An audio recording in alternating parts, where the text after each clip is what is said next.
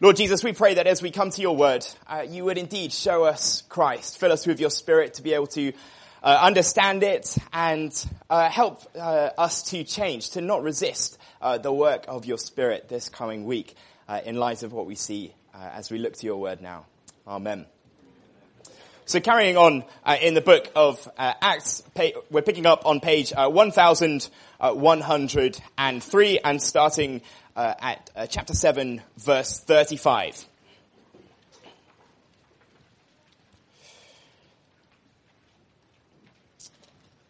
And uh, for this section, uh, we don't need to do actions, we'll uh, just carry on straight through. Uh, this Moses whom they rejected, saying, Who made you a ruler and judge? This man God sent as both ruler and redeemer by the hand of the angel who appeared to him in the bush. This man led them out, performing wonders and signs in Egypt and at the Red Sea and in the wilderness for 40 years. This is the Moses who said to the Israelites, God will raise up for you a prophet like me from your brothers. This is the one who, who was in the congregation in the wilderness with the angel who spoke to him at Mount Sinai and with our fathers. He received living oracles to give us. Our fathers refused to obey him, but thrust him aside. And in their hearts, they turned to Egypt, saying to Aaron, make for us gods who will go before us. As for this Moses who led us out of the land of Egypt, we do not know what has become of him.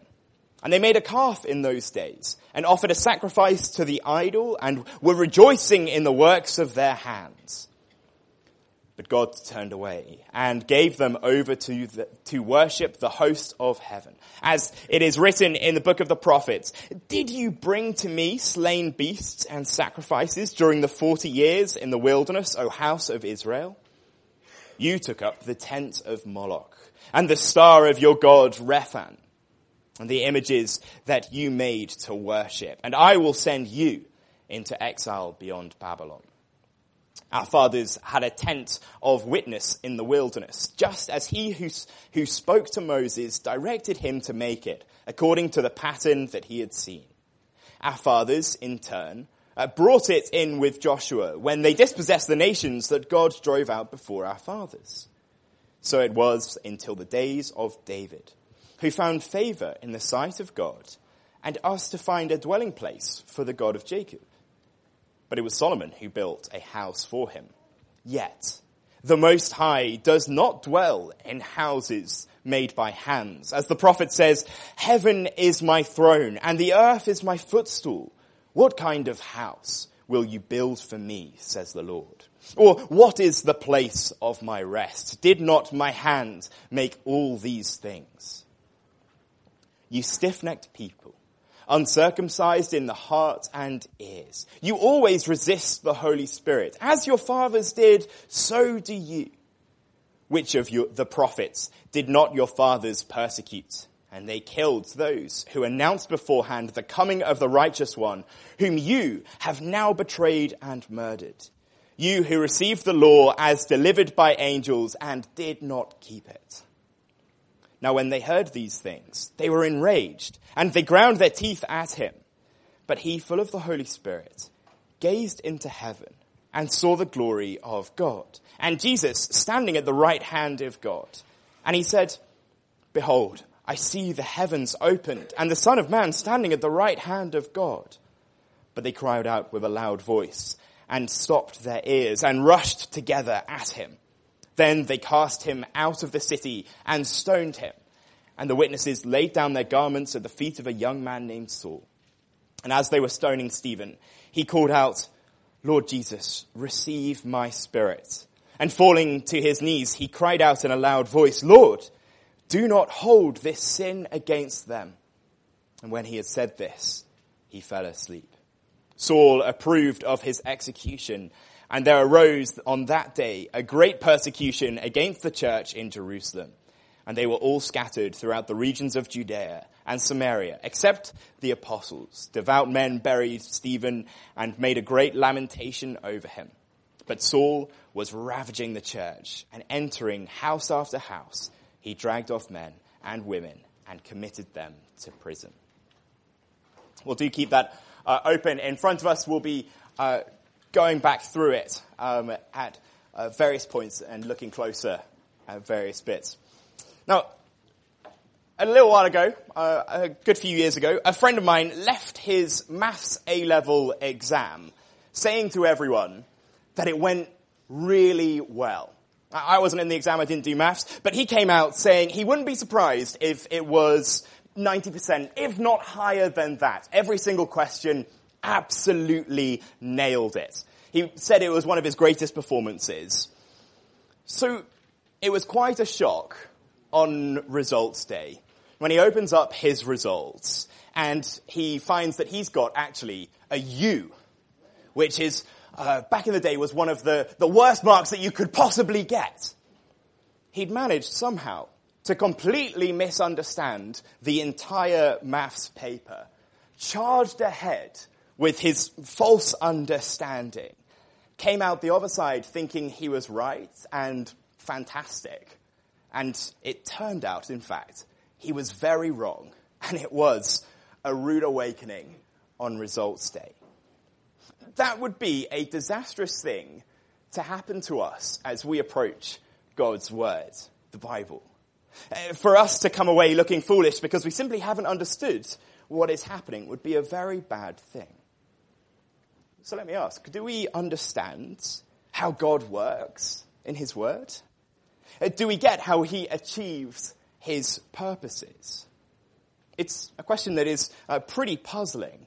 And uh, for some, it has truly been a matter of life and death.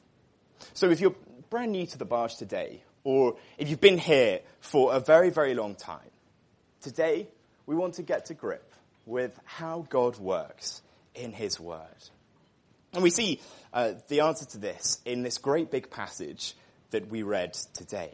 The account of the stoning of Stephen. And there's a massive misunderstanding at work. So Stephen, we saw last week, uh, was uh, one of these guys appointed by the apostles to serve the, the widows of the church, to make sure that practical jobs were, were getting done and that the apostles could focus on the teaching uh, of the word. He had the apostles lay their hands on him, appoint him for his job, and he's going about it. But there are people who do not like the sort of things that he's doing and saying. So in chapter 6 verse 9, people rose up and disputed with Stephen. But verse 10, they couldn't withstand the wisdom and the spirit with which he was speaking. And so they get some guys to complain about him. Verse 11, they secretly instigated men who said, we've heard him speak blasphemous words against Moses and God.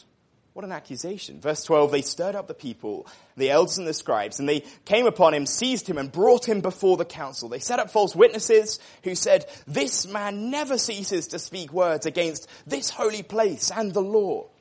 We've heard him say that uh, this Jesus of Nazareth will destroy this place, change the customs of Moses delivered to us. What's, what's their accusation?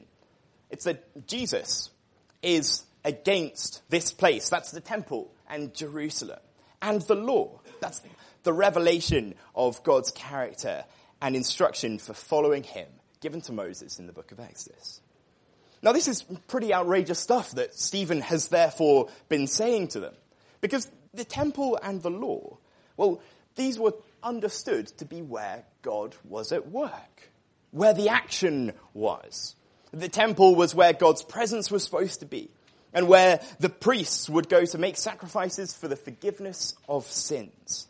And the law was their direct revelation of God's word, the foundation of all their society and directing all things towards God's glory. So in Jerusalem, there's a, a big establishment set up around these institutions, the, the temple and the law. Hence why when Stephen is accused of speaking against them, he is brought before the high priest in chapter 7, verse 1, who asks, Are these things so? There's a big misunderstanding and it has a lot at stake. These elders and priests are the same that had just recently killed Jesus, the same that had arrested Peter and John, and then all the apostles. Their objection is that Jesus is opposed to the way that God works. Or another way of putting it might even be how do Christians reconcile that in the Old Testament it seems that God is working through his temple and upholds his law, and in the New Testament it can appear that Jesus is opposed to those things. So are Christians actually cherry picking, uh, picking and choosing bits of the Bible that we want to focus on? Or is it the case that the Bible has one consistent picture of God working and that Jesus is actually the most full revelation of this work. Stephen's answer is one gigantic sermon. The old joke of which is that Stephen clearly knew how it was going to end and he's playing for time um, and making sure he makes it as long as possible. But he actually shows that much like my friend who got his maths paper completely wrong, they too have misunderstood God and how he works. So the first part of the answer we can see is that Jesus fulfills the temple. Look at how verse 2 begins. Brothers and fathers, hear me. The God of glory appeared to our father Abraham when he was in Mesopotamia before he lived in Haran. And this is the big question really. Where is the God of glory at work? Where's the God of glory? Where was he at work in Abraham's story? The answer is obviously not Jerusalem. And then look at the end of verse 7. After they shall come out and worship me in this place. And he gave him the covenant of circumcision. So Abraham became the father of Isaac and circumcised him on the eighth day. Isaac became the father of Jacob and Jacob of the twelve patriarchs. The sign of circumcision, that marker of God's Old Testament people. And his son, uh, Abraham's son Isaac, father of Jacob, who fathered the 12 tribes of Israel. All these markers that identified these are the true people of God. Where did it happen? Well, Stephen's making the point. Not Jerusalem. Not the temple. So verse 9, we move to Joseph's story. It begins, the patriarchs jealous of Joseph sold him into Egypt, but God was with him and rescued him. Where was the God of glory at work? Well, Egypt there, not Jerusalem, not the temple. Jacob dies in Egypt, verse 15. He's buried in Shechem. Uh, Jacob, who literally is renamed Israel, he's not buried in Jerusalem. Stephen moves to the story of Moses. God's people have become slaves in Egypt. Moses was raised up in Pharaoh's palace after being adopted by Pharaoh's daughter. Yet when he was 40, he kills someone as he tries to protect an oppressed Israelite. God's own people reject Moses and verse 29, at this retort, Moses fled and became an exile in the land of Midian where he became the father of two sons. Go to verse 30. When 40 years had passed, an angel appeared to him in the wilderness of Mount Sinai, in a flame of the fire, in a bush. Where was God at work? Not Jerusalem. We'll look more at Moses shortly. But even when God's people are led by King David and then his son Solomon builds a temple, God reminds them in verse 47, it was Solomon who built a house for him, that's the temple. But verse 48, yet the Most High does not dwell in houses made by hands. As the prophet says, heaven is my throne, the earth is my footstool. What kind of house will you build for me, says the Lord? Or what is the place of my rest? Did not my hand make all these things? Stephen is giving a great big overview of God working up to the building of the temple. And it's showing that Stephen is in fact more biblical than the people who are complaining about him. He's showing the Old Testament scriptures are clear that the temple wasn't God's literal home because how can humans contain him? A single consistent thread runs through scripture in relation to this place that his opposers are so keen to defend. God is not restricted to one place. He appeared to Abraham in Mesopotamia. He was with Joseph in Egypt. He came to Moses in Midian. God's presence cannot be localized. No building can confine him or restrict his activity. If he has any home, it's with his people, isn't it? The God of glory is at work in the life of Abraham, in the life of Joseph, in the life of Moses, David, Solomon. Stephen is making the point that if they read their Bibles, they would see that God is more concerned with his people than he is with any one place. And it's biblically consistent with what we see in the life of Jesus. So it's why Jesus refers to himself as the temple, because he was quite literally the presence of God on earth. And it's why, and so incredible that as believers, we're now having God's Spirit living in us makes each one of us God's temple, God's presence. And so it's not that Stephen is saying Jesus is against the temple. He's saying, you temple establishment, you aren't actually temple enough. You've become so focused on the building that you don't understand that God has always been at work with his people. This is why it's so damaging when anybody associates God's work and presence with anything other than what he says he works through his word. Because it'll be all too easy to get it far too wrong. So take maybe as a historical example the uh, spread of the British Empire. Uh, with it became, uh, came a great spread of Christianity. And that can be a good thing, but it is a bad thing when instead of spreading the good news of Jesus, the spread became more about being British.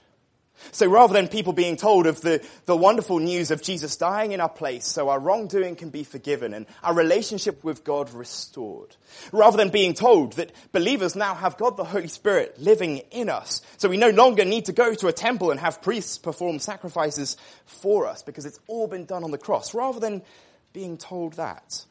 In some places in empire, people were simply told, you become a Christian because you're now owned and ruled by Britain. You go to church because you are now run by us. That's what we do.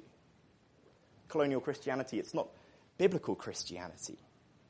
And so when we also hear, isn't Christianity just a Western religion, a colonial invention, we can actually point out, much like Stephen does here, it's not the Bible that's wrong. It's actually people, the people who've got God wrong, associating his work not with what he does through his word, but with some other cultural institution.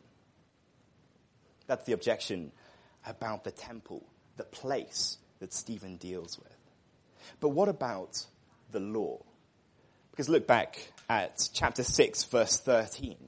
That was, the temple was part of what they were objecting to Stephen saying. What was the other part? It was the law. Verse 13, they set up false witnesses who said, this man never ceases to speak words against this holy place and the law. We could say that while the argument about Jesus fulfilling the temple was about the people overemphasizing the importance of the temple, thinking that it's the only place that God works. Here, in relation to the law, Stephen shows that, that God's people have never actually taken the law seriously enough. So let's look at the, the real rejection of the law of Moses.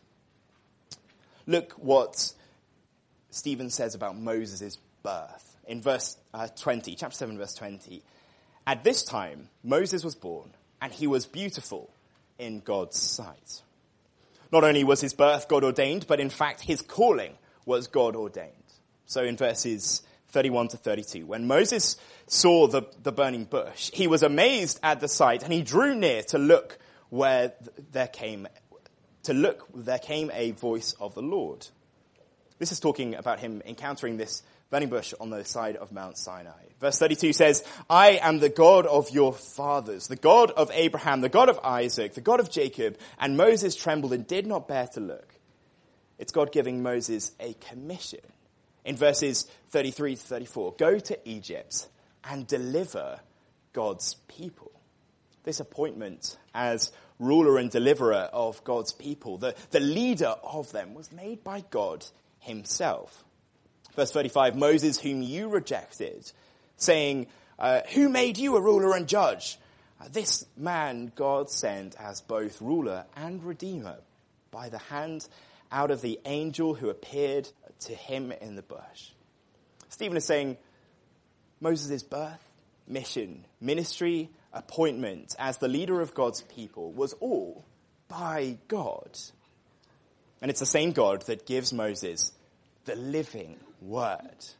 That's the word that Stephen uses for the law that Moses received. So look at verse 38. This is the one who was in the congregation in the wilderness after rescuing his people from Egypt. He's in the wilderness uh, with the angel who spoke to him on Mount Sinai and with our fathers. He received living oracles to give to us. Moses received the word of God in order to give it to God's people. So Moses was God's appointed man with God's appointed mandate, for God's appointed ministry and God's appointed message. But what was the reaction of God's people towards Moses and to the law? Well, verse 35, Stephen calls him this Moses whom you rejected, saying, Who made you ruler and judge? Or from verse 39, our fathers refused to obey him, but thrust him aside, and their hearts turned to Egypt. As if it wasn't bad enough that they uh, rejected Moses, they turned back to where he'd rescued them from. As for this Moses who led us out of the land of Egypt, we do know, not know what became uh, of him. They instead ask in verse 40, Aaron to make us a God who will go before us, and they bow down to idols. This was the rejection of God's Lord, law and the rejection, therefore, of God. And it's the same story with the other prophets. Stephen quotes two of them, Amos in verses 42 to 43 and Isaiah in verses 48 to 50. But in both of these contexts, these prophets in their context are rebuking God's people at the time. So Stephen is saying, Israel, God's people, you failed to exhibit faithfulness to God's appointed law and to the prophets in your past. Your history is not one of taking the law seriously. So why are you now complaining to me about the law? Is sort of what Stephen is saying. He accuses them of doing the exact same as their fathers. Look with me at, at verse 51. You stiff-necked people, uncircumcised in hearts and ears. That's the Old Testament way of saying they are unfaithful and not truly one of God's people. He says, you always resist the Holy Spirit as your fathers did. Verse 52. Which of the prophets did your fathers not persecute? And they killed those who announced beforehand the coming of the righteous one, who you have now betrayed and murdered. This is talking about the prophets who predicted the coming of Jesus. They were killed. That's well documented in the Old Testament. And now Jesus himself, Stephen says, you killed. Verse 53, you who received the law as delivered by angels did not keep it. Stephen's pointing out the basic fact that despite them talking a good game about prioritizing the law, they have not kept it. And they're accusing him of not doing so, of speaking against the law. And he turns around and says, You're just like your fathers, who always didn't keep the law. Look at the example of Moses. And in fact, he goes further than that. He points out that they have killed the one that they claimed to be waiting for. So if anyone stands condemned, is it Stephen or is it the temple establishment? Condemned under the law, it is the temple establishment. Now the question Stephen might well then face is, well, are Christians supposed to follow therefore, all the law of Moses. If the temple aren't taking it seriously enough, should all Christians be taking it more seriously and, in fact, following every letter of the law? But it's revealing, isn't it, that the objection to Stephen's preaching is uh, that he's speaking against the law. I think that's an indication that Stephen is talking of Jesus actually fulfilling the law. So Jesus lived a perfect, complete life, uh, completely holy, never sinning, showing the perfect righteousness of God. So Stephen is preaching, I think, that the law has been fulfilled. And so we might sometimes hear, well, Christians, you, you cherry pick the, the rules that you want to follow. You're never consistent. It's an objection we sometimes hear. But the, the big biblical picture that Stephen is pointing out is that uh, we aren't to reject it, but we should see it fulfilled in Christ. So when the high priests and elders are asking Stephen, why are you rejecting the law? He turns around and shows them that actually it's always been the way that God's people have rejected the law, and that's epitomized in their rejection of Christ. And so the big application for us today needs to be looking at, well, the application that Stephen gives them in his sermon. Verse 51, and realistically the whole passage is about the resistance of God's people to God's work. So look at verse 51. You stiff-necked people, uncircumcised in heart and ears, you always reject, resist the Holy Spirit, as your fathers did, and so do you. The picture that Stephen has painted of the history of God's people is one of resisting God and rejecting his will. It was epitomized in the fact that they rejected Jesus Christ and killed him. So how today, how might we resist the Holy Spirit? Well, one big way is actually the rejection of Jesus the, the Holy One, the Redeemer, who God's people were waiting for and rejected and killed. The same good news message that the apostles have been preaching all the way through Acts, that we can actually have forgiveness of sins, no longer facing rejection from God because of our sin, but instead being welcomed into relationship with Him. That good news is available to us today. So if you're not a Christian here today, you might not think of yourself as resisting the Holy Spirit. But in reality, if we're rejecting the gospel, then we are rejecting and resisting God's Spirit.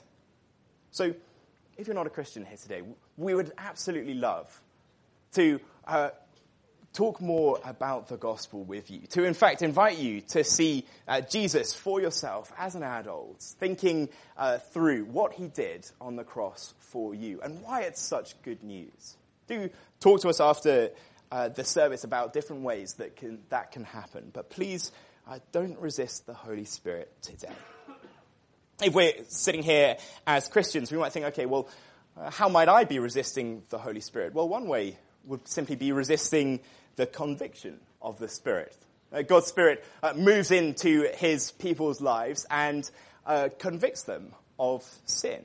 So if we're living in on, ongoing sin, if we're uh, unrepentant, not turning away from sin, but still going our own way in all these different areas of our life, well, the big application for us is to stop resisting that conviction. What we know is wrong by God's word and the work of His Spirit in our hearts, we should turn from that sin, repent from, of it, and instead produce the fruit of the Holy Spirit. That might be a potential way of resisting even uh, the good work that the Holy Spirit is doing in our life. Uh, the ways in which we know that we uh, could in fact be more godly. Uh, we could in fact live more like the Lord Jesus. And the Holy Spirit bearing fruit in our lives is something we need to not resist. What's the reaction of the people uh, listening to Stephen's sermon? We'll have a look at verses 54 through to 8.3. And we can see that there's, for even us today, an expectation of persecution. So verse 54, when they heard these things, they were in a rage. They ground their teeth at him. But Stephen, full of the Holy Spirit, gazed into heaven and saw the glory of God and Jesus standing at the right hand of God. He said, I've seen the heavens opened. An allusion to Jacob's vision of a ladder to heaven. And the Son of Man standing at the right hand of God. An allusion to the prophet David, uh, Daniel. they cried out in a, in a loud voice, uh, stopped their ears and rushed him together. They cast him out of the city and stoned him. Witnesses lay down uh, their garments at the feet of a young man named Saul. As they were stoning Stephen, he calls out, Lord Jesus, receive my spirit. And falling to his knees, cries with a loud voice, Lord, do not hold this sin against them. When he said that, he fell asleep. It's quite a harrowing and a violent end to Stephen's life. Stephen's final moments, though, they echo the final moments of the Saviour that Stephen worshipped and served. Luke records these sentences and almost refers so dramatically back to the same things happening to Jesus. Jesus cast from the city. Uh, Stephen's stoning is a mob justice lynching more than an official execution, yet it's still the mob justice that Jesus faced. His prayer, Lord Jesus, receive my spirit, is similar to that which Luke records Jesus saying before he died, Father, into your hands I commit my spirit. And yet that's not Stephen's final words. His final words, he spoke a third sentence. When he falls to his knees, he cries aloud, Lord, don't hold this sin against them. In verse 60, that's a reminder of uh, the first words from the cross, which Luke recorded, Father, forgive them for they do not know what they are doing. And that's the beginning of the systematic persecution of the church. So at the beginning of uh, chapter 8, 1 to 3, we see Saul approving of the persecution and going on to ravage the church, it says. Now today in Britain, we live in a very fortunate situation where we don't expect violent lynching for the preaching of the word of God. That's not the case all around the globe today. And so uh, the persecution that Christians can expect globally, we need to be praying for, uh, for the strength of Christians there and for the easing of persecution. But many of us going into the week, well, we might be worried in different ways uh, of maybe the social rejection of being a Christian. Um, it, maybe we're worried of the consequences at work of, of being known as a Christian, even if just what people think of us. Do they, will they think I'm as smart as everybody else? Will I think I'm slightly uh, nutty if I say I do actually believe what the Bible says? What helped Stephen in his persecution? Well, it was this wonderful vision of the risen Jesus, that reality of Jesus exalted above all things at the right hand of God, with the glory of God. That's a wonderful vision, and it's not something that everyone is guaranteed to get. In fact, later, when other persecutions are accounted for, we don't see this vision happening every single time. I think it's one of these moments in Acts uh, this being something that we can look back on and now have confidence when we ourselves face persecution in whatever form. Because it's a glimpse of a wonderful spiritual reality of the risen Jesus reigning over all things. And so, with the strength of that vision, as we talk to our family about our faith, as we uh, go into work and are known as a Christian, as we have conversations at school uh, with peers, we can have the boldness to say, even if social rejection comes our way, even if teasing or anything else comes our way, we can have the boldness to say, Father, forgive them, as Stephen does to those stoning him. So as we walk out of here today, will we be like my friend with his maths paper? A great big misunderstanding, uh, leading to looking foolish and also to completely failing. Or instead, will we get to grips and see that the Bible is one consistent, wonderful picture of God's work in the lives of his people through the gospel? And so, will we resist the Holy Spirit? Uh, his free offer of mercy and his wonderful and great sanctifying work of making us more holy and convicting us of sin. As we go into whatever situation Monday morning faces us, will we have the confidence, maybe to expect persecution, but also uh, to have that wonderful vision in our mind of Stephen's vision of the risen Lord Jesus, reigning and ruling above all things. We're going to take a moment and just reflect on this, and then we're going to continue in prayer.